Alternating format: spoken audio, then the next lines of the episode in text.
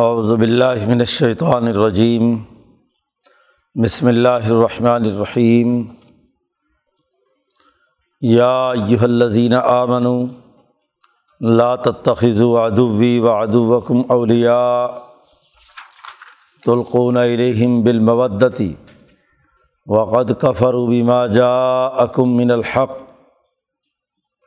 یخرجون الرسول و ایاکم ان تؤمنوا باللہ ربکم۔ ان کن تم خرج تم جہادن فی سبیلی وابتغاء مرضاتی تسرون الیہم بالمودہ۔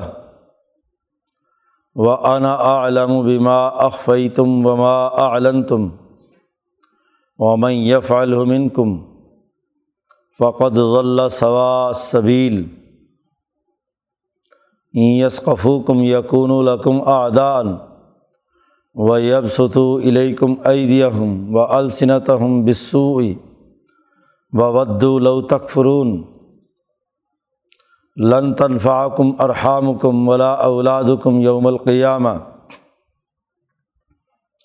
یفصل بینکم واللہ بما تعملون بصیر قد کانت لکم اسوۃ حسنۃ فی ابراہیم ولدین معاہو ازقال لقومہم انا براء منکم و مما تعبدون من دون اللہ کفرنا بکم و بدا بیننا و بینکم العداوت والبغضاء ابدا حتیٰ تؤمنوا باللہ وحدہ اللہ قول ابراہیم علی ابی لاست فرن لکا وما املک لک من اللہ من شعی ربنا علیہ کا توکلنا و علیہ کا انبنا و علیہ المصیر ربنا لا تجعلنا فتنة للذین کفروا واغفر لنا. ربنا انك انت العزیز الحکیم لقد کان لکم فیم عصوۃ الحسنۃ لمن کان یرج اللہ ولیوم الآخر آخر. ومن طول فعن اللہ الغنی الحمید صدق اللہ العظیم یہ صورت الممتحنہ کا پہلا رقوع ہے۔ اس صورت مبارکہ میں دشمن کے ساتھ معاملات طے کرنے کے بنیادی اصول واضح کیے گئے ہیں۔ صورت الحشر میں سیاسی طاقت، سیاسی اقدامات اور معاشی اقدامات کا تذکرہ تھا۔ مال فے کا استعمال کر کے، جمع کر کے دشمن کے مقابلے میں طاقت پیدا کرنی ہے۔ سیاسی قوت، اور یہ قوت جس دشمن کے خلاف استعمال ہونی ہے، تو اس کے بنیادی اثاثی اصول کیا ہیں؟ خاص طور پر اپنے داخلی ڈسپلن سیاسی نظام کے اور رازوں کی حفاظت کیسے کی جائے؟ حکومت اور نظم و نسق قائم کرنے کے لیے ضروری ہے کہ ایک مجلس میں جو فیصلے کیے جائیں، انہیں راز رکھا جائے۔ تو راز کی خلاف ورزی کرنے پر کیا سزا ہے اور کیا اس کا طریقۂ کار ہے؟ اس سے متعلق بحث اس صورت مبارکہ میں کی گئی ہے۔ اس صورت کا ایک شان نزول ہے کہ جب نبی اکرم صلی اللہ علیہ وسلم نے صلح حدیبیہ کی اور اس میں یہ شرائط طے ہو گئیں کہ مکہ اور مدینہ دو الگ الگ ریاستیں ہیں، دونوں اپنے اپنے دائرے میں اپنے اپنے حلیف بنا سکتے ہیں باقی قبائل کو، جو قبیلہ جس کے ساتھ معاملہ طے کرنا چاہے وہ کر سکتا ہے۔ اور اس کے مطابق ہر ایک دونوں فریقوں میں سے جس قبیلے سے معاہدہ کرے، وہ اس کا حلیف ہے۔ اس لیے دونوں فریق اپنے اپنے حلفاء کے ذمہ دار ہیں۔ کوئی ایک دوسرے کے خلاف اقدام نہیں کرے گا۔ جیسے خود مکہ اور مدینہ کے درمیان آپس میں معاہدہ ہو گیا، تو ان کے حلیفوں کے درمیان بھی معاہدہ ہے۔ ہر ایک اپنے اپنے حلیف کا ذمہ دار تو نبی اکرم صلی اللہ علیہ وسلم کے حلیف قبیلے کے خلاف، مکہ کے حلیف قبیلے نے جنگ چھیڑ دی۔ اقدامات کیے جو اس معاہدے کی خلاف ورزی تھی۔ نبی اکرم صلی اللہ علیہ وسلم کو دو سال بعد جب یہ بات معلوم ہوئی، یہ واقعہ دو سال بعد پیش آیا، تو آپ صلی اللہ علیہ وسلم نے مکے والوں کو معاہدے کی خلاف ورزی پر سزا دینے کے لیے اقدامات شروع کر دیے۔ جنگی تیاریاں شروع کر دی گئی اور تمام لوگوں سے کہا گیا کہ ان تیاریوں کے بارے میں مکے والوں کو اطلاع نہ دی جائے۔ انہیں پتہ چلے گا تو وہ بھی تیاری کریں گے۔ آپ صلی اللہ علیہ وسلم کے پیش نظر حکمت عملی یہ تھی کہ ایسے طریقے سے مکہ پہنچ جائیں کہ جس میں براہ راست جنگ نہ ہو اور کچھ تو خون حرم کے اندر نہ ہو، کم سے کم جانی نقصان مکہ مکرمہ کے اندر ہو۔ کیونکہ اگر دشمن بھی تیار ہے جنگ لڑنے کے لیے، اس نے بھی جنگی تیاریاں کی ہوئی ہیں۔ تو جو ٹکراؤ ہوتا ہے دو بڑی طاقتوں کے درمیان، تو اس سے کافی جانی نقصان ہوتا ہے۔ اور دوسرا یہ کہ حرم پاک اس کے اندر کم سے کم لڑائی ہو مختصر اقدام کے ذریعے سے مکہ فتح کر لیا جائے۔ اس حکمت کے پیش نظر نبی اکرم صلی اللہ علیہ وسلم نے پابندی لگا دی کہ مدینہ کی کوئی خبر مکہ نہیں پہنچنی چاہیے، کہ ہم اپنی بھرپور طاقت سے اچانک مکہ پر پہنچیں اور جو اللہ کا گھر ہے، ابراہیم اور اسماعیل کا مرکز ہے، اس میں اصل حنیفیت برقرار رکھنے کے لیے جنگ و جدل کا زیادہ موقع پیش نہ آئے۔ مکہ سے باہر تو جتنی بھی جنگیں لڑی گئی وہ پوری طاقت سے لڑی گئیں، بدر میں عہد میں، وغیرہ وغیرہ۔ لیکن مکہ مکرمہ کا احترام لازمی اور ضروری تھا۔ اس لیے نبی اکرم صلی اللہ علیہ وسلم نے یہ حکمت عملی اپنائی۔ لیکن ایک ایسے صحابی جو بدر میں شریک ہو چکے تھے، حضرت حاطب ابن ابی بلتا رضی اللہ تعالیٰ عنہ ان کے بچے، اولاد اور خاندان کے لوگ مکہ مکرمہ میں تھے۔ تو انہوں نے ایک خط لکھا اور خط بھی زو معنی تھا۔ اس زو معنی خط سے دشمن کو یہ تو پتہ چل جاتا کہ نبی اکرم صلی اللہ علیہ وسلم تیاریاں کر رہے ہیں۔ خط میں یہ لکھا کہ اگر محمد مصطفیٰ صلی اللہ علیہ وسلم تنہا بھی مکے پر حملہ آور ہوں تو وہ تمہیں شکست دے دیں گے۔ جملے صرف یہی لکھے گئے خط میں اور ایک عورت کے ہاتھ یہ خط وہاں پہنچانے کی کوشش کی گئی۔ اس پورے خط سے سمجھدار آدمی سمجھ لیتے ہیں، چونکہ معاہدے کی خلاف ورزی تو یہ کر چکے تھے۔ تو خطرہ تو تھا انہیں۔ تو کہیں نبی اکرم صلی اللہ علیہ وسلم جنگی تیاریاں تو نہیں کر رہے۔ تو بس یہ اشارہ دینا تھا۔ یہ خط لکھ کے ایک عورت کو بھیج دیا۔ اللہ تبارک و تعالیٰ نے نبی اکرم صلی اللہ علیہ وسلم کو اس کی اطلاع دے دی۔ جبرائیل امین آئے کہ آپ کی جنگ کی تیاریوں کا راز فاش ہو رہا ہے اور فلاں خاتون ہے، فلاں مقام پر اس وقت ہے وہ خط لے کر مکہ جا رہی ہے۔ نبی اکرم صلی اللہ علیہ وسلم نے حضرت علی رضی اللہ تعالیٰ اور ان کے ساتھ ایک اور آدمی کو بھیجا کہ جاؤ فلاں مقام پر ایک عورت ملے گی، اس کے پاس خط ہے۔ تو تم وہ خط ہر حال میں لے کر آنا۔ یہ لوگ وہاں پہنچے، عورت گرفتار ہو گئی، لیکن وہ ماننے کے لیے تیار نہیں تھی کہ اس کے پاس کوئی خط یا تحریر ہے۔ حضرت علی رضی اللہ تعالیٰ نے اس سے بڑی سختی سے پیش آئے اور انتہائی اہم اقدامات کر کے اس کو مجبور کر دیا کہ وہ اپنے بالوں کے اندر جو چھپا کر کہیں اس نے اسے سی رکھا تھا، اس کو نکال کر خط کو حضرت علی کے حوالے کرے۔ تو اسے گرفتار کر کے خط لے کر حضرت علی نبی کرم صلی اللہ علیہ وسلم کے پاس آئے۔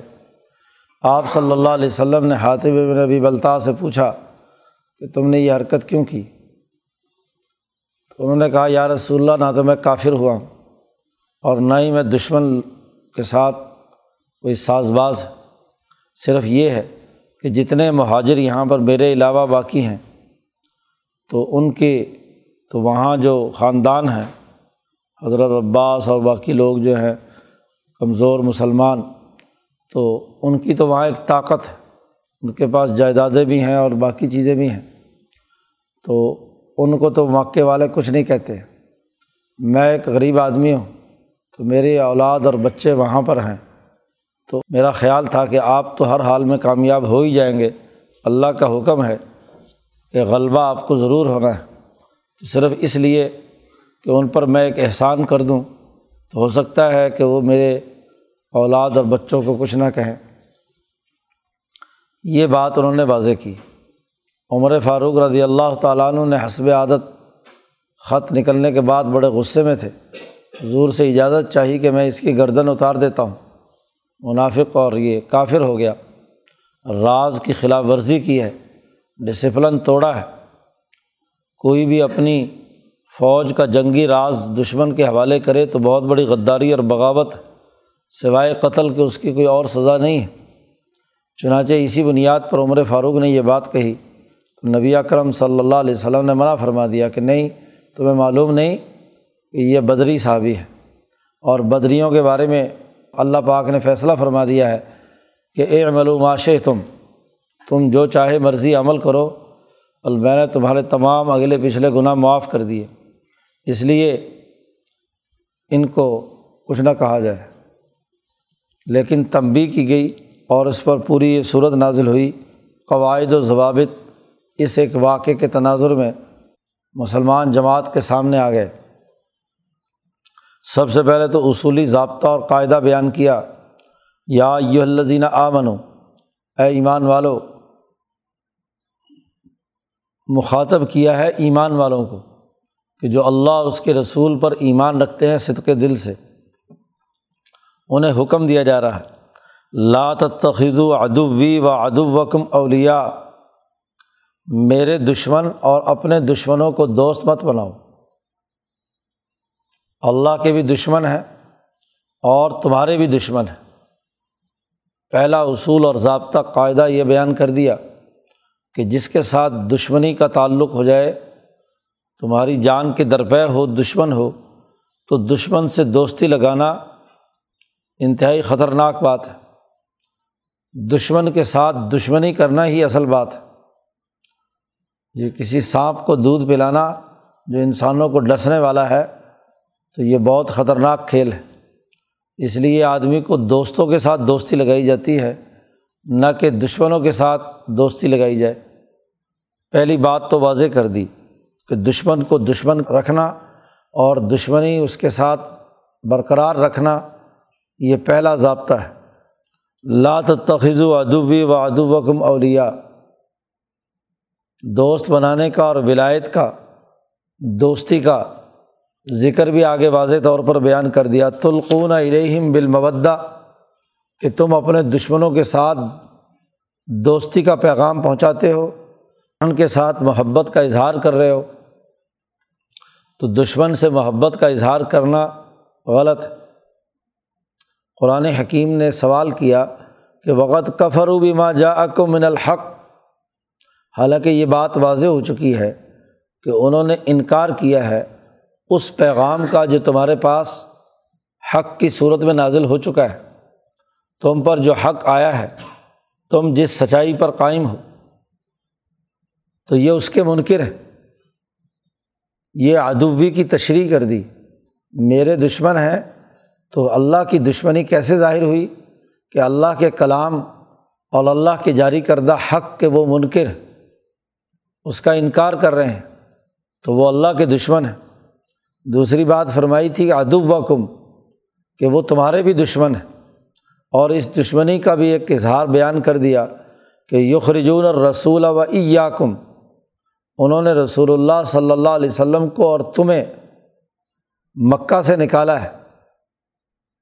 تمہیں وطن چھوڑنے پر مجبور کیا، ہجرت پر مجبور کیا ہے۔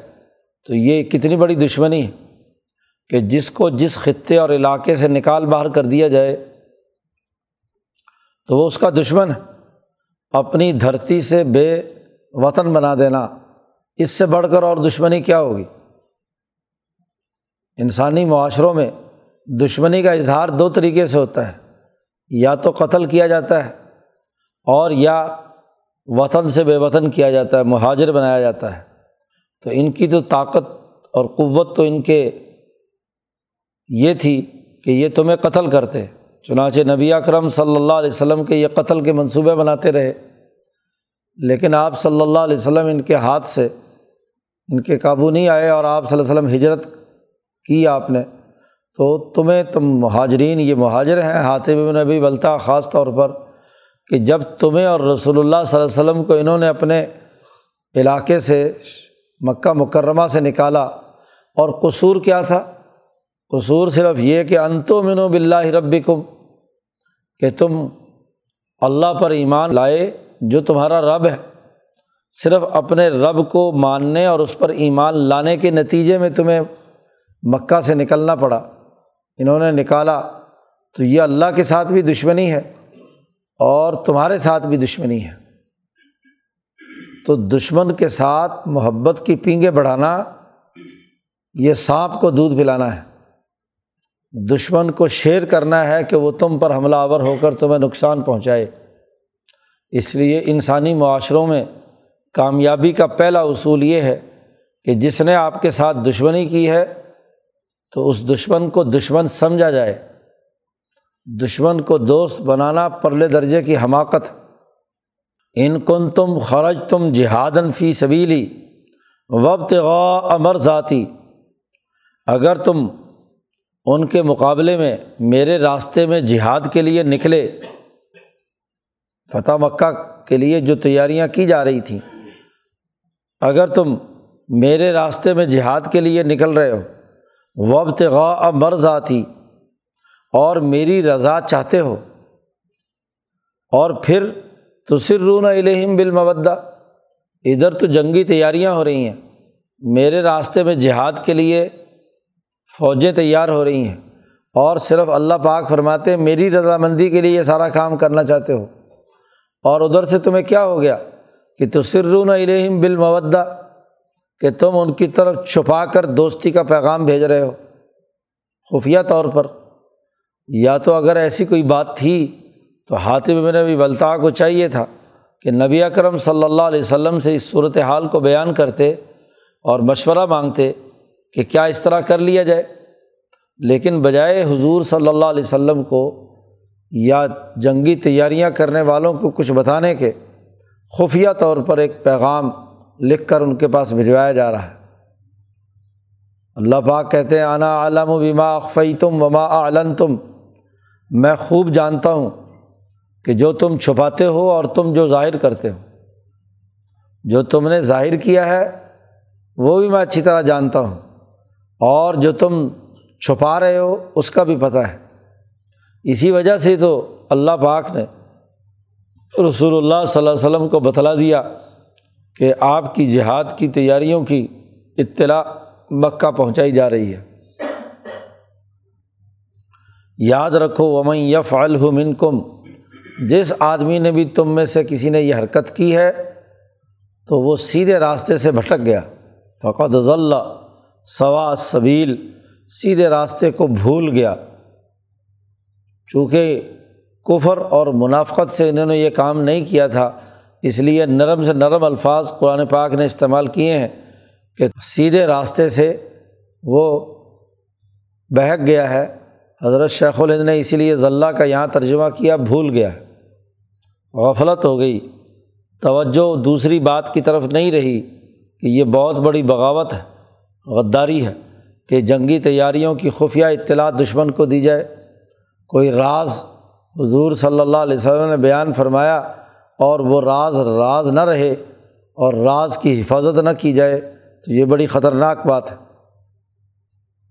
اللہ پاک کہتے ہیں ایس کفو کم یقون القم آدان دیکھو، اگر وہ تم پر قابو پا لیں، تم ان کے قبضے میں آ جاؤ۔ تو یقون القم آدان تو وہ تمہارے پکے دشمن بن کر تمہارے خلاف اپنی دشمنی نکالیں گے۔ وہ تو کوئی دل میں رحم نہیں رکھیں گے۔ جو تمہارے دشمن ہیں، تم ان کے ایک دفعہ قابو آ جاؤ صحیح۔ تو تمہارے ساتھ پوری پوری دشمنی نکالیں گے۔ اور وہ یب ستو علیکم ائی دیا ہوں اور تمہاری طرف چلائیں گے اپنے ہاتھ بھی اور اپنی زبانیں بھی بسوئی برائی کے ساتھ۔ تمہارے ساتھ کسی قسم کا کوئی بھلائی کا معاملہ نہیں کریں گے۔ ہاتھوں سے بھی لڑیں گے، تلوار اٹھائیں گے اور زبان تان بھی دراز کریں گے۔ تمہاری توہین و تزلیل کریں گے، تمہیں گالیاں دیں گے، برا بلا کہیں گے۔ بسوئی اگر وہ تم پر قابو آ جائیں تو تمہارے ساتھ کوئی دوستی نہیں کریں گے۔ اپنا پورا پورا تم سے بدلا لیں گے۔ بلکہ ودو، ان کی خواہش تو یہ ہے، وہ تو چاہیں گے۔ کہ کاش کہ تم کافر ہو جاؤ۔ تمہیں کافر بنانے کے لیے وہ ہر طرح کے اقدامات کریں گے۔ یہاں حضرت سندھی رحمۃ اللہ علیہ نے لکھا ہے کہ ہندوستان بر عظیم پاک و ہند کی آزادی کہ جب ہم جنگ لڑ رہے تھے تو ایسے بہت سارے یہاں کے مذہبی اور نسلی طبقات تھے کہ جنہوں نے دشمن انگریز، جنہوں نے ہندوستانیوں کو غلام بنایا انہیں قتل کیا، انہیں ایک جگہ سے دوسری جگہ بے وطن بنانے کے لیے قحط برپا کیے، تباہی بربادی اتاری۔ تو جب ہم دشمنوں کے خلاف لڑ رہے ہیں تو ایسے بہت سارے ہاں جی لوگ تھے جو خفیہ دوستیاں لگا کر پیغامات انگریزوں کو پہنچاتے تھے۔ ہماری تحریکات کو نقصان پہنچایا۔ یہاں حضرت سندھی نے حضرت شاہ ولی اللہ صاحب سے لے کر حضرت شیخ الہند تک پورا تاریخی تسلسل بیان کیا ہے کہ کس طریقے سے آزادی کی جنگ لڑی اور ہر موقع پر راز کی حفاظت نہ کرنے والوں نے غداری کر کے دشمن کو جاسوسی کر کے پیغامات پہنچائے۔ تو سر رون علیہم بالمودہ۔ مولانا سندھی کہتے ہیں اس آیات کے مزداق ہے وہ تمام لوگ جنہوں نے شیخ الہند کی تحریک کو نقصان پہنچایا۔ بلکہ یہاں ایک بہت اہم حوالہ حضرت سندھی رحمۃ اللہ علیہ نے دیا ہے۔ کہ جو کاغذات کویت میں بیٹھے ہوئے برطانوی سفیر سر کاکس نے جاری کیے ہیں، اس کی پانچویں جلد میں اس نے اعتراف کیا ہے کہ ترکی والوں نے بڑی غفلت برتی۔ کابل میں جو تحریک پنپ رہی تھی شیخ الہند کی، اگر اس کو ذرا بھی صحیح طریقے سے ترکی والے سمجھ کر استعمال میں لاتے تو انگریزوں کا پورے ایشیا سے خاتمہ ہو جاتا۔ ترکی والوں نے پوری توجہ ادھر نہیں دی۔ تو اس غلطی کی انہیں سزا بھگتنی پڑی۔ ورنہ اتنی زوردار تحریک تھی، یہ تحریک ریشمی رومال کہ اگر یہ اس کو ترکی ذرا بھی سپورٹ کرتا تو یہ کابل اور اس علاقے کے اندر ترکی اپنی طاقت لے آتا تو ضرور جی ان کو کامیابی ملتی۔ لیکن یہ خفیہ جاسوسوں اور دوستیوں کے چکروں میں انہوں نے اس تحریک کو نقصان پہنچایا۔ اس کے نتیجے میں وہ برطانوی سفیر کہتا ہم کامیاب ہوئے۔ یہ وہی آدمی ہے جس نے ہاں جی یہ کویت، عراق، سعودی عرب یہاں برطانوی سامراج کے تسلط کے لیے راہ ہموار کی، جس نے سلطان عبدالعزیز کو ہاں جی یہ سعودی عرب کی ریاست بنا کر دی۔ یہ وہی ہاں جی کاکس ہے جس نے یہ تمام اعترافات کیے ہیں۔ تو یہ، وہ جب تم پر دش، قابو پائے گا تو تمہارے ساتھ کوئی قسم کا بھلائی نہیں کرے گا۔ یس کفو کم انگریزوں نے جیسے ہی تسلط حاصل کیا تو وہ لوگ جو کل تک انگریز کے لیے راز پہنچانے کا کام کرتے تھے، انگریزوں نے سب سے پہلے انہیں کی گردن دبوچی۔ ان کو نقصان پہنچایا، ان کو سزائیں دی۔ اور پچھلے سو سال کی تاریخ گواہ ہے کہ جیسے جیسے یہ پسپائی اختیار کرتے رہے، حریت پسندوں کی جاسوسی اور ان کے خلاف فتوی بازی کا کام کرتے رہے، ویسے ویسے شکست کھاتے چلے گئے۔ قرآن حکیم کہتا ہے، لن تنفعکم ارحام کم ولا اولاد کم یوم القیامہ۔ جن اولاد اور جن بچوں اور رشتہ داروں کی بنیاد پر حاطب بن بلطان نے یہ خط بھیجا ہے کہ وہ بچ جائیں گے دشمن کے اثر سے۔ یہ تمہارے رشتہ دار قیامت کے دن تمہارے کوئی کام نہیں آئیں گے۔ لن تنفعکم اور حامکم تمہاری رشتے اور ولا اولاد کم اور نہ ہی تمہاری اولاد۔ تمہیں کوئی نفع نہیں پہنچائے گی۔ یوم القیامہ۔ اس لیے یہاں آیات میں ایک وقف اولاد کم پر کیا ہے۔ یعنی دنیا میں بھی تمہیں کوئی فائدہ نہیں پہنچائے گی۔ دنیا اور آخرت قانون ضابطہ ہے۔ یوم القیامہ یفسل و کم قیامت کے دن تمہارے درمیان فیصلہ کیا جائے گا۔ تمہارے درمیان فیصلہ کرے گا اللہ تبارک و تعالیٰ۔ اور پیچھے کے ساتھ بھی مل سکتا ہے کہ قیامت کے دن یہ تمہیں کوئی نفع نہیں پہنچائیں گے۔ یفسل و کم اللہ فیصلہ کرے گا تمہارے درمیان۔ تو جن رشتہ داروں کے لیے مرے جا رہے ہو، وہ رشتہ دار تمہارے کسی کام نہیں آئیں گے۔ تو دشمن کو راز پہنچانا، تحریک کو نقصان پہنچانا، یہ انتہائی خطرناک عمل ہے۔ و اللہ بمات عملون بصیر۔ اور اللہ تعالیٰ خوب جانتا ہے، دیکھ رہا ہے جو تم عمل کر رہے ہو، کہ تمہاری حرکت کیا ہوئی۔ تم نے راز کی خلاف ورزی کی۔ راز کی حفاظت نہیں کی، جو مجلس تھی اس کی امانت کو برقرار نہیں رکھا۔ نبی اکرم صلی اللہ علیہ وسلم کا فرمان ہے، المجالس و بالامانہ۔ کہ مجالس میں جو فیصلے ہوں، جو راز کی باتیں ہوں، وہ اس مجلس کی امانت ہے۔ اس امانت کی خلاف ورزی نہیں کی جا سکتی۔ اس راز کی خلاف ورزی نہیں کی جا سکتی۔ قرآن حکیم نے اس راز کی خلاف ورزی پر سخت ایکشن لے کر کہا کہ دیکھو قدقان القم عصبۃ الحسنۃ فی ابراہیمہ تمہارے لیے اسوہ حسنہ ہے، نمونے کی بات ہے۔ فی ابراہیمہ ابراہیم علیہ السلام میں، اور ولدین معاف اور ابراہیم کے ساتھ جو جماعت ہے، جو ایمان لانے والے ہیں۔ ابراہیم علیہ السلام نے اپنی اس جماعت کے ساتھ جو اقدامات کیے ہیں، تو وہ اقدامات تمہارے لیے اسوہ حسنہ ہے نمونہ کاملہ ہے۔ تو اس نمونے کو اپنے سامنے رکھو۔ ابراہیم علیہ السلام کا کون سا طریقۂ کار اسوائے حسنہ ہے؟ اس کے بارے میں فرمایا از قول القومیم جب ابراہیم اور ان کی پوری جماعت نے اپنی قوم سے کہا، جو ان کا اپنا خاندان بھی ہے اور حکومت میں بھی ہے تو اپنی پوری قوم سے خطاب کر کے ابراہیم علیہ السلام نے یہ فرمایا تھا کہ انا براؤ من کم و اما تابدون مندون اللہ کہ ہم تم سے اور جن خداؤں کی تم پوجا کرتے ہو اللہ کو چھوڑ کر ہم اس سے برات کا اعلان کرتے ہیں۔ یہ ہے برات۔ نظریہ برات جو بیان کیا جاتا ہے، اصل تو قرآن نے یہ واضح کیا ہے کہ اللہ اور اس کے رسول کے دشمنوں سے برات کا اعلان کرنا۔ کہ ہم تم سے بھی بری ہیں اور جن کو تم اللہ کا شریک ٹھہرا کر اللہ کے علاوہ جن کی عبادت کرتے ہو، جن پتھروں کی، جن بتوں کی، ہم ان سے برات کا اعلان کرتے ہیں۔ ایک بات تو انہوں نے یہ کہی کہ ہم اس کفر و شرک اور تمہارے ظلم و ستم کے اس نظام سے برات کا اعلان کرتے ہیں۔ دوسری بات ابراہیم اور ان کی جماعت نے یہ کہی کہ کفر نہ بکم ہم تمہارے منکر ہیں، تمہارے کافر ہیں، تمہیں نہیں مانتے۔ تم ظلم و تکبر اور شرک اور کفر میں مبتلا ہو۔ اس لیے ہم تمہارے کافر ہیں، تمہارا انکار کرتے ہیں۔ اور وبدا بیننا و بین کم اور تیسری بات یہ کی کہ ہمارے اور تمہارے درمیان بغض و عداوت پیدا ہو گیا ہمیشہ ہمیشہ کے لیے۔ تین باتوں کا ابراہیم علیہ السلام نے اعلان کیا، برات کا، کفر کا اور بوز و عداوت کے پیدا ہونے کا۔ دلوں کی نفرت بوز عداوت، دشمنی۔ تو دشمنی کا اعلان تینوں چیزوں کا یہاں اظہار کر دیا گیا۔ برات زبان سے ہے کہ برات کا اعلان کریں کہ ہم تم سے بری ہیں۔ اپنے نظریے اور فکر میں اپنی عقل میں اس بات کا اعلان کریں کہ کفر نہ بکم، کہ ہم تمہارے کافر ہیں۔ اور تیسری بات بیان کی کہ ہمارے اور تمہارے درمیان دلی دشمنی پیدا ہو گئی۔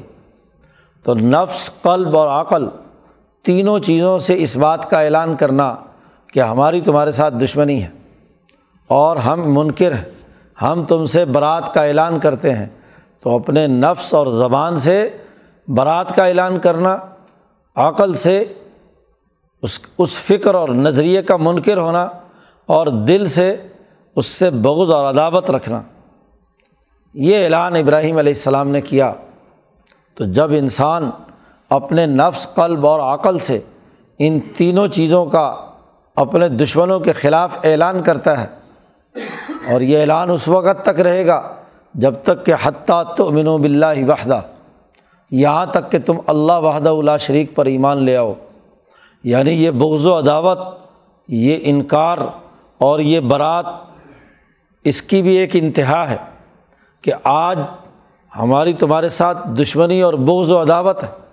کل اگر یہی لوگ مسلمان ہو جائیں تو یہی بغض اور عداوت محبت میں بدل جائے گی۔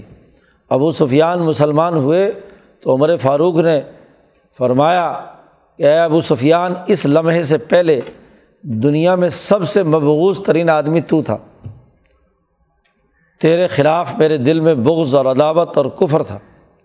اور آج تو مسلمان ہو گیا، تو میرے نزدیک اب سب سے زیادہ تیری ساتھ محبت پیدا ہو گئی۔ بغض و عداوت نکل گیا، کیونکہ اللہ نے فرمایا، حتیٰ تو امن و بلّہ واحدہ تو ایمان لے آیا۔ تو جو سبب تھا بغض و عداوت کا وہ ختم۔ اس لیے اب وہی بغض و عداوت وہ محبت میں بدل گئی۔ اب وہی تعلق میں بدل گئی۔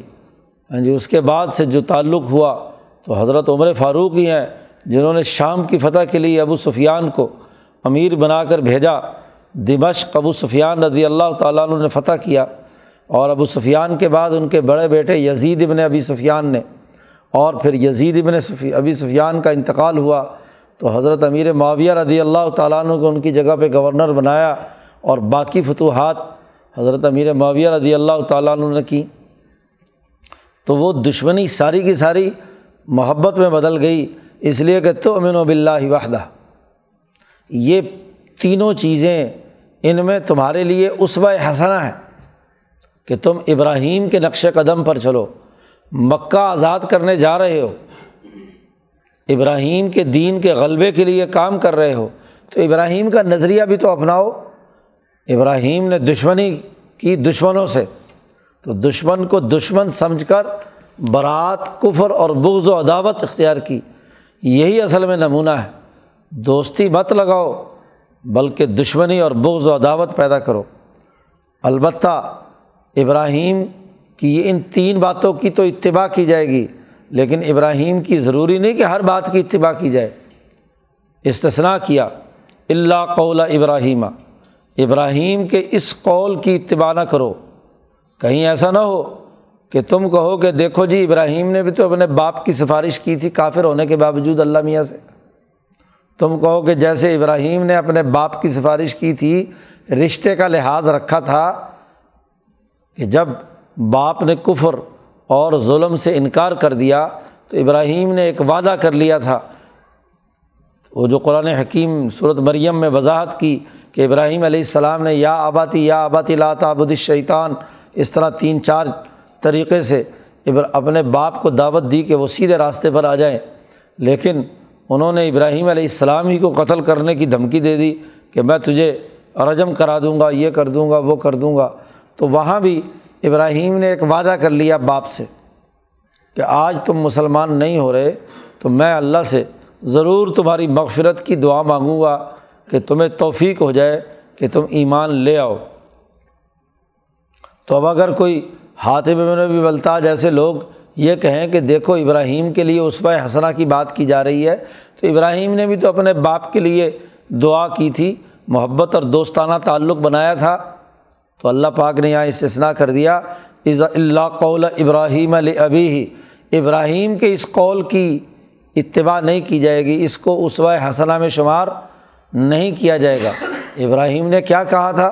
لست فرن اللہ وما املک القا من اللہ من شعی ابراہیم نے یہ کہا تھا کہ میں ضرور بھی ضرور تیرے لیے مغفرت کی دعا مانگوں گا، لیکن میں تیرے لیے اللہ کے مقابلے میں کسی چیز کا مالک نہیں ہوں کہ میں تجھے ہر حال میں جنت جنت میں پہنچاؤں اور جہنم سے نکالوں، مالک نہیں ہوں، تیرے لیے دعا کروں گا۔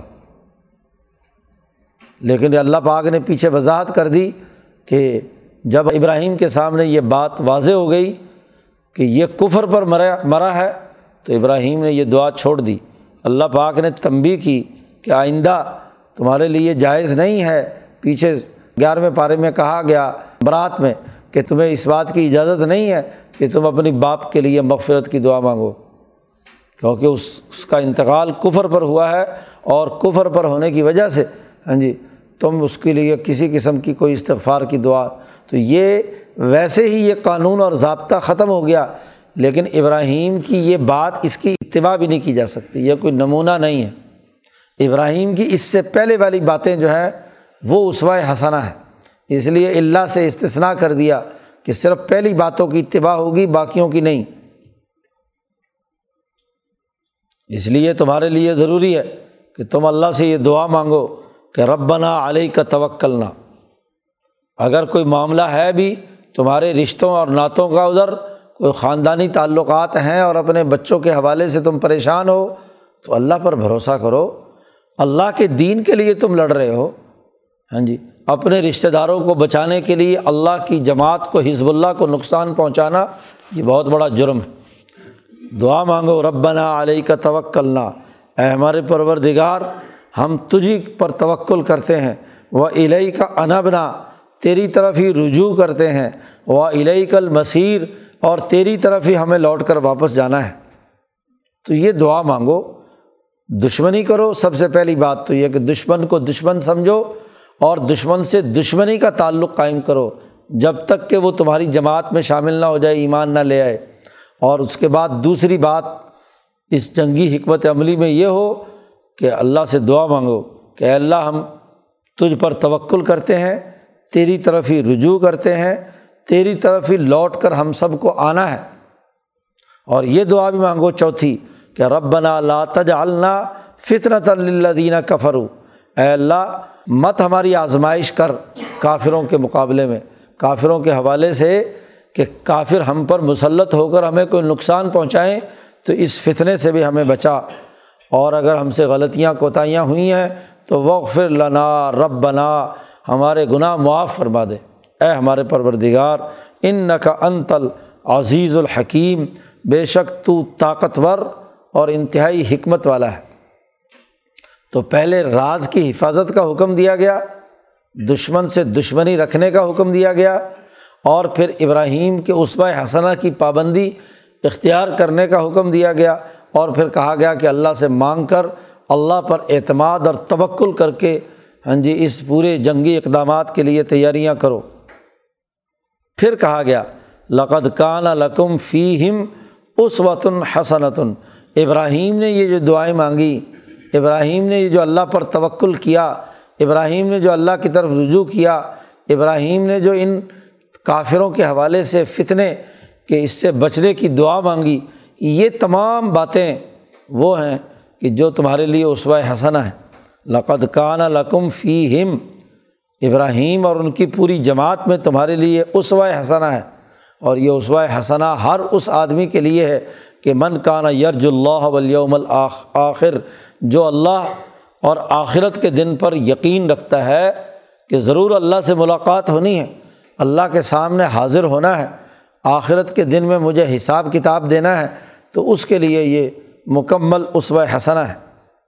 یاد رکھو، ومن یتول فعن اللہ الغنی الحمید جو اس اسوہ حسنہ کو نہیں اپناتا، برات کا اعلان نہیں کرتا، دشمنوں سے دشمنی کا اعلان نہیں کرتا بغض و عداوت پیدا نہیں کرتا، اس قانون سے خلاف ورزی کرتا ہے، روگردانی کرتا ہے۔ تو فعن اللہ الغنی الحمید تو بے شک اللہ پاک وہ انتہائی بے پرواہ ہے اور وہ تعریف کیا ہوا ہے، تمہاری تعریفوں کی ضرورت نہیں ہے۔ جی ایک دو آدمی، چند آدمی اگر نئی بھی تعریفیں کریں تو اللہ پاک پھر بھی حمید ہے۔ الغنی بھی ہے اور الحمید بھی ہے۔ تو جب یہ حمید اور غنی ہے، تو اسے تمہاری پرواہ نہیں ہے۔ تم جیسے جو روگردانی کرے گا، ضرور سزا بھگتے گا۔ جس نے آنا ہے، وہ پورے ڈسپلن کے ساتھ آئے، صحیح طریقۂ کار کے مطابق آئے۔ حزب اللہ کو نقصان پہنچانے کی کوشش مت کرے۔ اللہ سے تعلق کا تقاضا یہ ہے کہ جو اللہ کی تربیت یافتہ جماعت، جو رسول اللہ صلی اللہ علیہ وسلم نے بنائی ہے حزب اللہ، اس کے جماعت کے داخلی نظام کی خلاف ورزی نہ کرے۔ اس صورت سے معلوم ہوا، مولانا سندھی فرماتے ہیں کہ انفرادیت اور تفرد انتہائی غلط بات ہے، اصل جماعت ہے۔ جماعت کے کیے ہوئے فیصلے ہیں۔ اب ذاتی اور انفرادی طور پر ہاتھ میں بھی بلتا نیک آدمی ہے بدری صحابی ہیں۔ ان کے لیے اللہ نے کہہ دیا، اے ملو معاشے تم جو چاہے مرضی کرو، اللہ نے تمہیں معاف کر دیا۔ لیکن اس کے باوجود بھی یہاں اتاب نازل کیا۔ جماعتی زندگی کو نقصان پہنچانے کے حوالے سے۔ فرد نیک بھی ہے اور ذاتی طور پر اس نے کوئی برا کام بھی نہیں کیا۔ محض اپنے خاندان کے حوالے سے ایک انفرادی مسئلے یا خاندانی مسئلے کے حوالے سے ایک راز بیان کیا ہے۔ لیکن اس راز کا تعلق جماعت کے ساتھ ہے۔ تو جماعتی ڈسپلن کو توڑا گیا ہے۔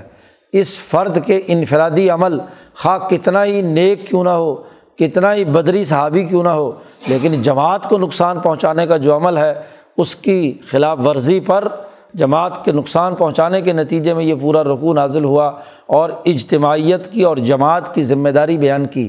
اس لیے کہا، ابراہیم ولدین معاہو ابراہیم اور ان کی پوری اجتماعیت اور ان کی پوری جماعت کو سامنے رکھنا تمہارے لیے ضروری ہے۔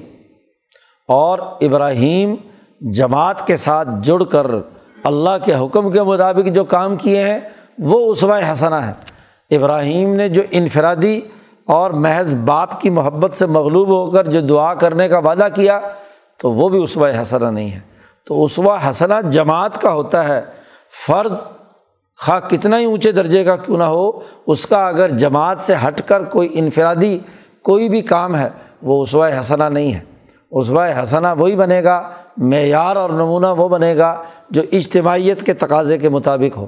تو اس لیے بے شک ہاتھی ببن بلتا جتنے مرضی نیک اور اچھے آدمی ہوں، بدری صحابی ہوں اور تو ابراہیم کا اسوا حسنا اپنائے بغیر جو ہے وہ کامیاب نہیں ہو سکتے۔ تو جماعت کی اہمیت اس صورت میں واضح کی گئی اور جماعت تبھی ترقی کرتی ہے کہ جماعت کے کیے ہوئے فیصلوں کو پوری رازداری کے ساتھ، پورے حفاظت کے ساتھ محفوظ رکھا جائے اور اس کے اجتماعی مقاصد کے مطابق کردار ادا کیا جائے۔ اللہ تعالیٰ قرآن حکیم کو سمجھنے اور اس پر عمل کرنے کی توفیق عطا فرمائے۔ اللہ